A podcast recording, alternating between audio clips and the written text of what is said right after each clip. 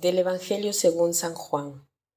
En aquel tiempo Jesús dijo a Nicodemo, Nadie ha subido al cielo sino el Hijo del hombre que bajó del cielo y está en el cielo. Así como Moisés levantó la serpiente en el desierto, así tiene que ser levantado el Hijo del hombre para que todo el que crea en él tenga vida eterna. Porque tanto amó Dios al mundo que le entregó a su Hijo único, para que todo el que crea en él no perezca, sino que tenga vida eterna porque Dios no envió a su Hijo para condenar al mundo, sino para que el mundo se salvara por él. Hoy celebramos la fiesta de la exaltación de la cruz. ¿Por qué el 14 de septiembre? Porque, según una tradición, la madre de Constantino encontró en este día 14 de diciembre del 320 la verdadera cruz de Jesús, en este día, cinco años más tarde, o sea, el 14 de septiembre del 325, Constantino hizo construir dos iglesias, una sobre el Gólgota y otra sobre el sepulcro. ¿no? Eh, ¿Qué cosa celebra esta fiesta? Esta fiesta es la fiesta del amor de Dios. Celebramos cuánto Dios nos ama, celebramos la muerte en cruz de Jesús para decir cuán grande era su amor por nosotros. Entonces la muerte se convierte en el símbolo de vida. La cruz se convierte en un tálamo. La cruz no es más un instrumento de muerte o un suplicio terrible, sino que es una fuente de vida eterna. La cruz quiere decir amor. La cruz tiene dos brazos, el brazo horizontal, que es el amor por el prójimo, y el brazo vertical, que es el amor por Dios. Todo el cristianismo no es otra cosa que el anuncio de la cruz. Por eso, los apóstoles, ¿qué cosa decían? ¿No? Decían Jesús, eh, ustedes a Jesús lo han crucificado, pero Él ha resucitado. Entonces, esta fiesta no solo recuerda un evento del pasado, sino que celebra algo que sucede cada día. O sea, Jesús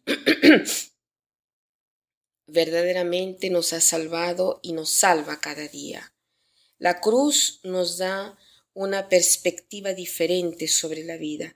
Es como cuando una joven encuentra después de años al amado de su corazón, ¿no? Como ella se transforma, cómo el amor la hace feliz. Lo mismo le sucede a una persona cuando descubre que Dios la ama verdaderamente, porque el amor de Dios es verdadero, es real. Yo me he preguntado cómo es que tantas personas encuentran a Dios en un evento grande y doloroso. Eh, hoy he comprendido la respuesta con la fiesta de la cruz, porque nos dice, donde hay una cruz, ahí está Jesús crucificado. Jesús que está crucificado con nosotros. O sea, todas las veces que nosotros encontramos una cruz en nuestra vida o antes o después, encontramos a aquel que está sobre la cruz, o sea, a Jesús. Pero el pasaje que nosotros hemos leído es un poco enigmático para nosotros, porque Jesús encuentra a Nicodemo y le dice, Nadie ha subido al cielo sino aquel que ha bajado del cielo. Y como Moisés alzó la serpiente en el desierto, así debe ser alzado el Hijo del Hombre.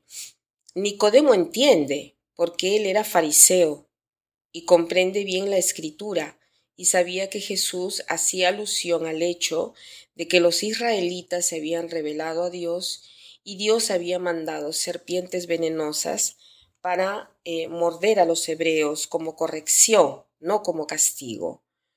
Pero había dicho a Moisés de construirse una serpiente de rame, y quien miraba esta serpiente, aunque hubiera estado mordido, no moriría. Esta frase que dice Jesús a Nicodemo es como para decirle a Nicodemo, mira, no te preocupes, que yo soy aquella serpiente a la cual todos deben mirar para la salvación. Esta es la sustancia. Cuando Jesús encuentra a Nicodemo diciéndole así, le dice prácticamente de estar tranquilo, que la salvación viene de él. Entonces, renovemos nuestra fe en Jesús, en su gran amor y valoricemos los sufrimientos que encontramos a lo largo de nuestra vida. Porque ¿quién, quién es que no los tiene? ¿Quién es que no tiene sufrimientos? Todos los tenemos.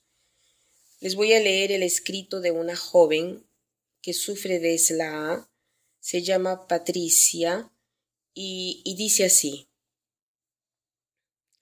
Cuando me pica la nariz, no pudiendo mover los brazos, le pido a mi madre de apretármelo con el pañuelo, así me siento mejor. Pero si sucede de noche, no la molesto, porque ya la despierto varias veces para que esté del otro lado visto que me duele la espalda y a veces hasta la cadera. Soporto tal fastidio, ofreciéndoselo a Jesús. Sonrío y le digo, te encomiendo a todas las personas que tú sabes, eh, y así se transforma en gozo los momentos de sufrimiento. Pienso que verdaderamente con este ejemplo se ha dicho todo, ¿no? Eh, eh, eh, es un dolor muy grande y ofrecer, dice, ¿no? Soporto tal fastidio ofreciéndolo a Jesús, sonrío y le digo, te encomiendo a todas las personas que tú sabes, así transformo en gozo los momentos de sufrimiento.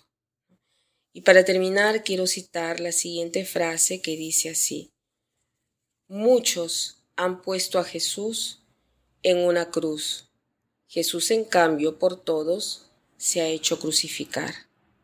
Muchos han puesto a Jesús en una cruz. Jesús, en cambio, por todos, se ha hecho crucificar. Que pasen un buen día.